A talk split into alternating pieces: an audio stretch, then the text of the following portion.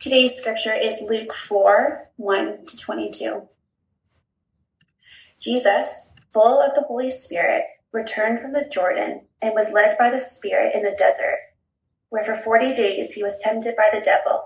He ate nothing during those days, and at the end of them, he was hungry. The devil said to him, If you are the Son of God, tell this stone to become bread. Jesus answered, It is written, Man does not live on bread alone.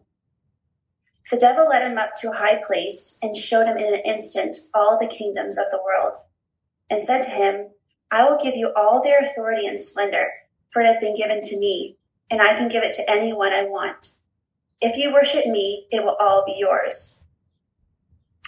Jesus answered, It is written, Worship the Lord your God and serve him only. The devil led him to Jerusalem and had him stand on the highest point of the temple.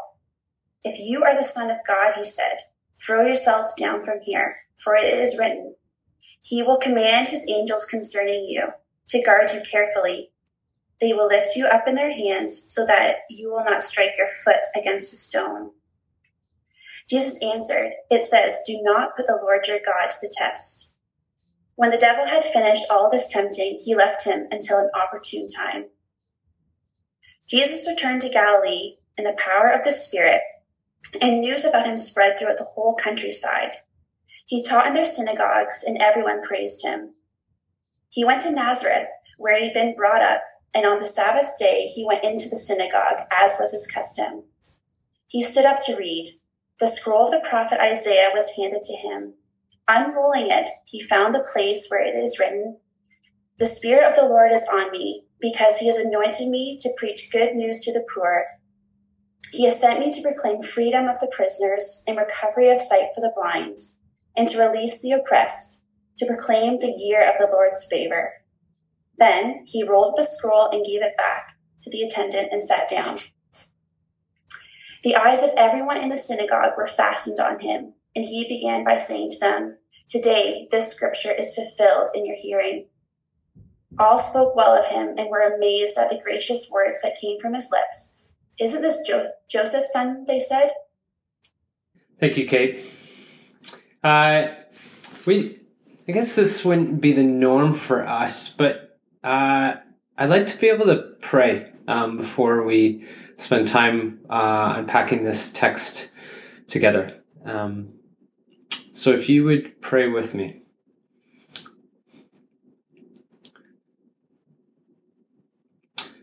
Father, we are coming to you as we are, not as we should be.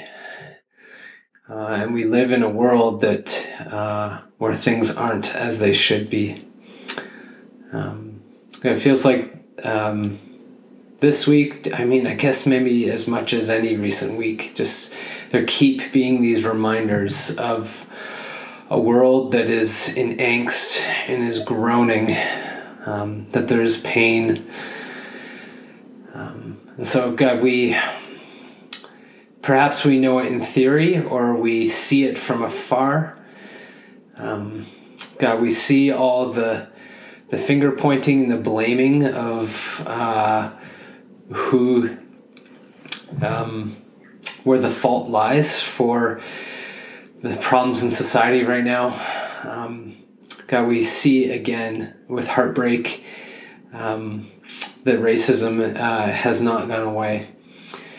God, and we just don't have to look any further than uh, the reality of, of our own lives, um, where perhaps we've grown frustrated or tired or discouraged or weary or just have come to the end of ourselves, just ready for things to just go back to normal because it just maybe feels better than this. Um, God, would you help us this morning? Would you help us in these days to tap into a deeper desire, a deeper longing for the things that could be? To have eyes to see the world as you intend it to be. Spirit of God, would you um, be our help in this moment to understand this text, um, to see the world as Jesus saw it. God, would you um, walk with us in this moment and would you walk with us um, from this time? Um, God, I confess my need for you. Um, Lord, may we um, together confess our need for you this hour. Uh, so we, we are trusting ourselves to you. Amen. Okay, thanks. So, we hinted last week in our teaching together as we looked at the practice of Scripture uh, that this today would kind of come as a sort of a two part teaching. Uh, and that this week we wanted to look specifically at this theme, this idea, the experience of the desert, of wilderness, uh, the sort of desert wilderness experience of our faith as it seems particularly relevant to right now in light of the COVID circumstance that we're all enduring. I'm not sure that all of us would characterize, well, I, I could probably take a pretty good guess that all of us would not characterize our COVID experience as the same. But I wonder for many of us if we can relate to these things around what a desert wilderness experience is and what we're sort of enduring and um, having to figure out in this time. Um, this will kind of help us sum up this theme around recover your life. This is what we've been talking about um, for the last while of what it is to have a thriving, flourishing life by putting into practice the ways of Jesus in the right here, right now, every day of our life. But to talk about wilderness in relation to what it looks like to be thriving and flourishing maybe seems a, a bit ironic, or maybe even more so, it's it's confusing and and maybe even misleading. Um, it was said wisely, uh, kind of smartly to me this week, uh, that nobody goes to the desert for vacation. I, I've yet to see the travel brochure or the online ad that is enticing me to go and spend my time off in a place that has nothing. I like no lush vegetation, no mountains, no forest, no ocean, no lake, no exciting metropolis. I just just a place of nothingness. That that clearly does not seem desirable or even have the prospect of being enjoyable. Uh, but in a, in a lot of ways, that's that's what we mean when we say the desert or the wilderness, and what Scripture is referring to. Um, though often in Scripture it is a physical place, uh, it represents more than just a geography. It's a sort of this wild, rugged, barren place with nothing exciting or desirable that should make us want to go there. So why why is the desert, the wilderness, such an important theme in Scripture? Why do we see it here in, in this in the life of Jesus in what was read to us of Luke 4? And we see it very obviously as we looked last week in the experience of the Israelites. And pretty much every significant person in scripture has something equivalent to a desert type experience that is definitive for their faith. So we're, we're going to take a look at, at, at, trying to understand that and make sense of us for the right here, right now of our life. We're going to look at what it means for us, this thing of desert, of wilderness. I'm going to hopefully try to answer or at least um, give hint at three questions of what leads us to the desert, what happens in the desert, and what comes out of the desert. So we think about what is it that leads us to a desert wilderness experience. Verse 1, as it was read, says, Jesus, full of the Holy Spirit, left the Jordan and was led by the Spirit into the wilderness. This comes immediately after the incredible moment where Jesus is baptized and all of heaven opens up and declares that this is the Son of God. And it's Jesus is told with this incredible intimacy and with authority that you are my beloved Son with whom I am well pleased. That is that is, is what has just taken place in the very next moment. Jesus, full of the Spirit, led by the Spirit, is sent into the wilderness. The text tells us that it, it's it's the very next thing. There's no pause, there's no delay, that Jesus is sent there. And, and I think actually that gives us a helpful hint right out of the gate that surely the desert is not a place of punishment from God because we see that Jesus did, did no wrong to warrant being punished. And so there, there has to be something more to what is going on in, in the desert than, say, just uh, punishment or consequence for, for bad things. Though the desert um, is heavy and difficult, and the experience often has a negative feel, that does not assume in and of itself that the desert is a bad place. What if the desert exists for our benefit? That though it is a hard place, it is there to produce good things in us. If Jesus was led there by design, by the Spirit, that there was purpose and meaning and intention, that he would go through the desert himself, do you think that God would do the same in our life? The desert experience is an invitation to transformation. In it, we encounter ourselves and we encounter God. It's both. The reality is in our lives that we actually probably don't like Tamida because this doesn't really fit our our Western mindset of the pursuit of happiness. But for most of us, the reality is we learn through pain.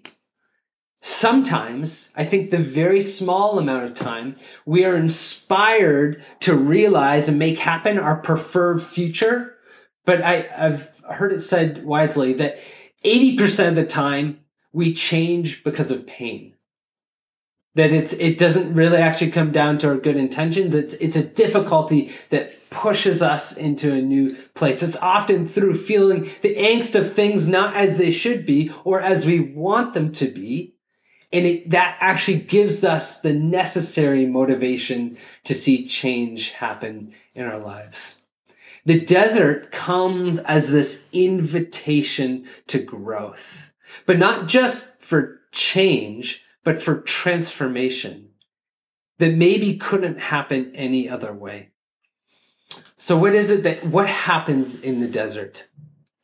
In the desert, I think things are revealed. The desert is the test of our identity. It is what gets revealed when all else is stripped away. Our identity is kind of what gets exposed in the desert. And temptations come and reveal what really lies below the surface in our life. We usually think that temptations are there to kind of derail us when we're strong or we're doing well and trying to bring us down. But I think temptations seem to emerge with the most teeth when we are at our weakest, trying to keep us from getting up. And the devil comes at the weakest moment for Jesus. It's after 40 days where he's been in the desert, he's eaten nothing. And it says that he was hungry. Perhaps more appropriately, Jesus would have been hangry. I mean, that to say that Jesus was hungry uh, is an incredible understatement. But it's at that moment, at the end of these 40 days, where the devil comes, knowing that Jesus might be susceptible and weak and vulnerable in that point, at the point of his weakness. It's interesting that when, when we look at the temptations together, uh, all the temptations, all three of them, directly correlate to the ways that the Israelites were tempted in the wilderness.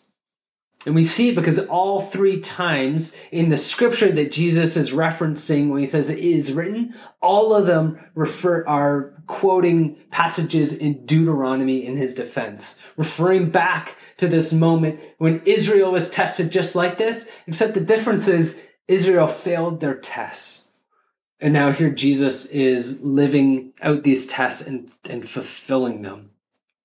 These temptations of Jesus around hunger and power and protection, maybe you could also define these things, you could see them as being tests of our appetite, ambition, or of acceptance.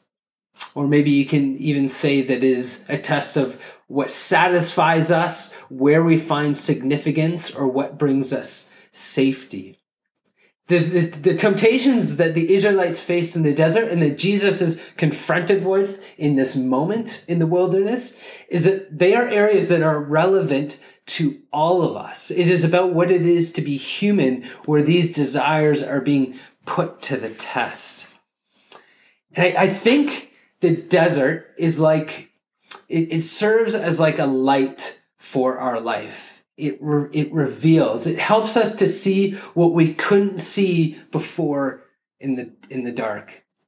I've had this, this has happened uh, on a few occasions where I have been in some of your homes of our St. Clair community. And the first time, or maybe even the first few times that I've been in your home has happened to be in the evening when things are dark. And so my first experience of walking the door and sitting in the living room or wherever find ourselves, uh, I'm, I'm being able to see and experience your home. But then at a later point, coming in the daytime, the very same home, nothing has changed, things are in the same places. It's almost like I didn't even, I'm in a totally new place because the daylight is showing me this, this room, this place in a way that I did not see before, even though the room or the house hasn't changed. It's like coming in the daytime has just allowed me to experience your house in a whole new light, so to speak. And I think, I think God graciously leads us by his spirit into the desert to bring about these experiences so that we can see more clearly the current state, the current reality of our life before him.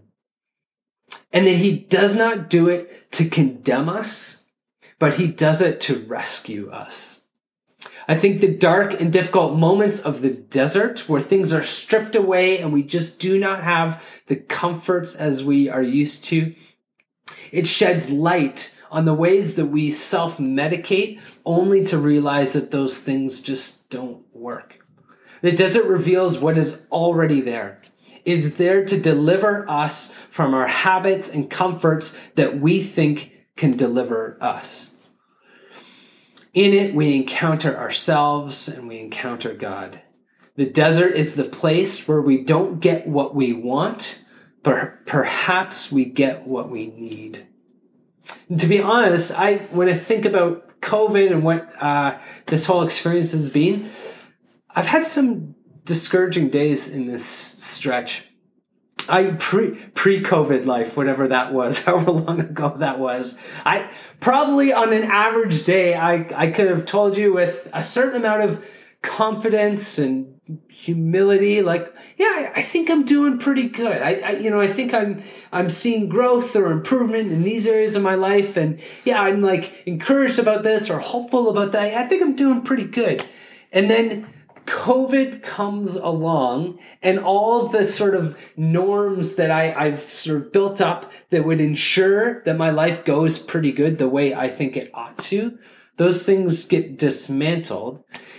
And then again, I am confronted with the things of myself that I don't like or that and I can't, the problem is, is that I kind of know those things are always there, but there's enough in the busyness or in the push or pull of life that I can kind of put those things on a shelf or I can think that those things aren't actually as bad as I think they are. But then COVID sort of doesn't allow for different circumstance to come along or sort of to be busy with this or that to help ease my ability to avoid or distract myself. And so I'm I'm left more often that I have to sit and stare at the stuff in my life that isn't as it should be. And then I I have to ask very honest questions. Can I keep going like this? Can I even change this? Is this stuff is it so deeply ingrained in me that I actually need God to do in me what I cannot do for myself. The pressure, I think, of the desert reveals cracks in our character, and God comes to heal and repair that. Like the Israelites, the desert, our desert, my desert, is the removal of these foreign gods. The wilderness brings those things to bear so that we can see clearly that that stuff isn't going to sustain us. So, what, what comes out of the desert? Verse 14, it, said for us in, in Luke 4 Jesus returned to Galilee in the power of the Spirit. Jesus returns from the desert, from the wilderness, the place where he experienced weakness and hardship, and now emerges in the power of the Spirit. Something, something happened in the desert. And now it is what is sending Jesus, it is what has made him ready to fulfill this ministry. Not only is Jesus sent in power, but we get this wonderful little hint in Luke's gospel that he's also marked by the grace of God in a way that he wasn't before. Verse 20 to 22, it says, Then he rolled up the scroll, gave it back to the attendant, and sat down. I wish if we had more time, we could uh, unpack how significant it was that Jesus was reading this passage in Isaiah and what that meant and the proclamation of the kingdom of God coming here and now through Jesus. It's amazing. But everyone listening knew how powerful, how significant this was, the reading of scripture. It says the eyes of everyone in the synagogue were fastened on him. He began by saying to them, Today this scripture is fulfilled in your hearing. And it said all spoke well of him. And this is this is the part that caught me post desert. And were amazed at the gracious words that came from his lips. It wasn't as though Jesus was simply one who spoke with a certain kind of authority or cleverness or insight that no one had heard before. They're actually captivated by the grace that came from his lips. They took note and they were amazed. And I think that is in part credit to this desert experience of Jesus fully dependent on the Father. And that I think when we encounter God in the desert, we experience in our lives the tenderness of God, that the grace of God comes near to us and that out of the desert we too might be able to speak the grace of God from our lips. In a lot of ways, I think most of us are probably already familiar to some degree with our own pain and inabilities. It may just be that we're scared to know that they are more serious than we thought they first were.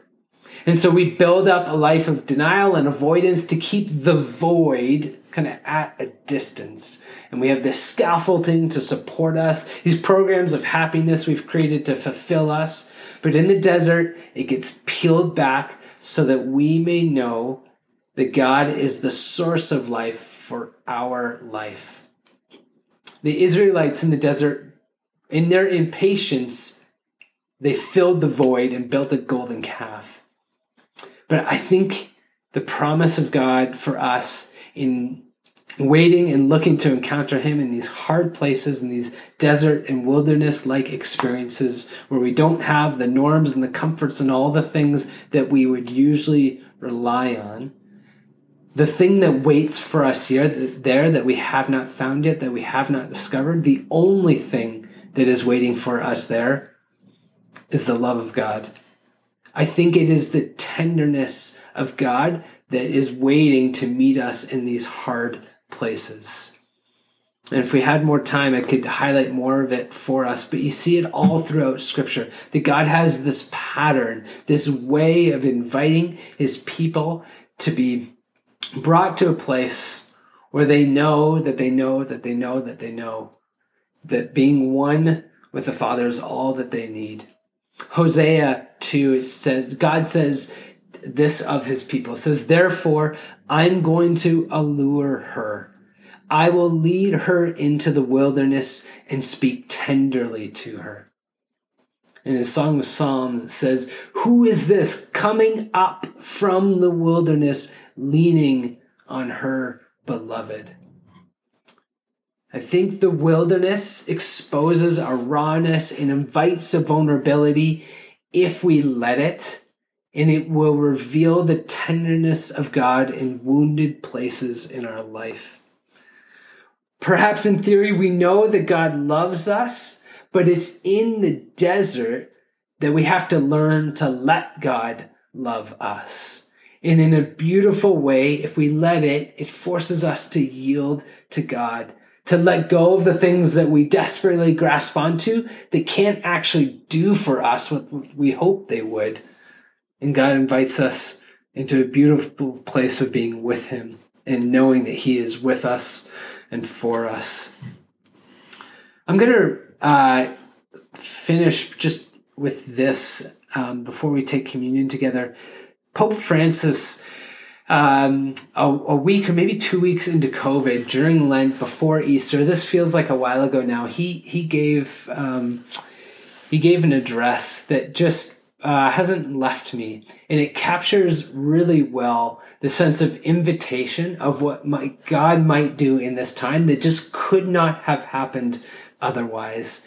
And I think it's an invitation for us that in the hardship and where things uh, maybe are particularly difficult for us to see and respond to the invitation of God in this time.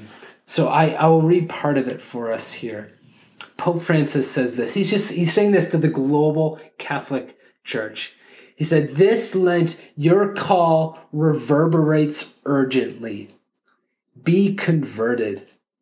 Return to me with all your heart. You are calling on us to seize this time of trial as a time of choosing. It is not the time of your judgment, but of our judgment. A time to choose what matters and what passes away. A time to separate what is necessary from what is not. It is a time to get our lives back on track with regard to you, Lord, and to others. The Lord asks us, and in the midst of our tempest, invites us to reawaken and put into practice that solidarity and hope capable of giving strength, support, and meaning to these hours when everything seems to be floundering. The Lord awakens so as to reawaken and revive our Easter faith. He goes on to say, in the midst of isolation, when we are suffering from a lack of tenderness and chances to meet up, and we experience the loss of so many things, let us once again listen to the proclamation that saves us. He is risen and is living by our side. The Lord asks us, asks us from his cross to rediscover the life that awaits us to look forward towards those who look to us and to strengthen, recognize, and foster the grace that lives within us.